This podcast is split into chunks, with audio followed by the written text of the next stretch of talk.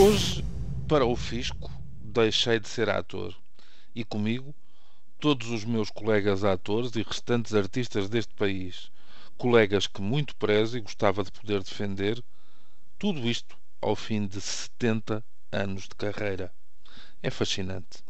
Nova citação. Tenho pena de ter chegado a esta idade para assistir angustiado à rapina com que o fisco está a executar o músculo da cultura portuguesa estamos a reduzir tudo a zero, a zeros, dando cobertura a uma gigantesca transferência dos rendimentos de quem nada tem para os que têm cada vez mais. E ainda mais esta, francamente, não sei para que servem as comendas, as medalhas e as ordens que de vez em quando me penduram no peito. É lamentável e vergonhoso que não haja um único político com honestidade suficiente para se demarcar desta estúpida cumplicidade entre a incompetência e a maldade de quem foi eleito, com toda a boa vontade, para conscientemente dilapidar a esperança e o arbítrio de quem, afinal de contas, já nem nas anedotas é o verdadeiro dono de Portugal. Nós todos.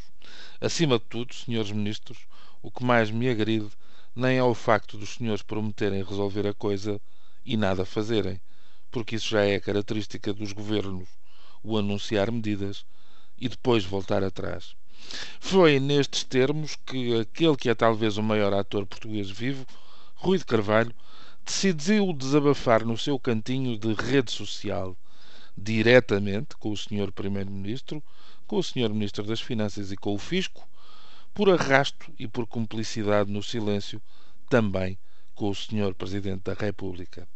Ora, não sabendo se Rui de Carvalho tem ou não razão na questão técnica, por lhe alterarem regalias e estatuto, por ter sido exigida a reformulação do seu IRS nos últimos três anos, há um direito que lhe assiste: o de mudar de opinião.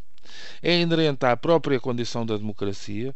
Basta pensar que se não houvesse, perdão, alteração nas opções de voto, os resultados eleitorais seriam sempre os mesmos.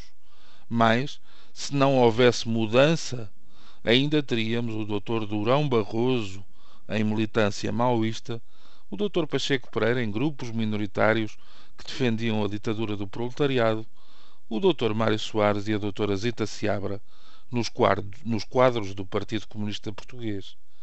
Houve quem atacasse, de forma pouco refletida, o desabafo do autor, defendendo que ele não pode queixar-se, uma vez que apoiou publicamente em tempo eleitoral tanto o atual inquilino de Belém como o chefe do executivo. Era o que faltava. Num caso como este, nada impede que alguns apoios e umas quantas desilusões mais tarde se arrepie caminho, sendo até mais delicado não esconder o que se disse e não camuflar as diferenças face ao que agora se pensa.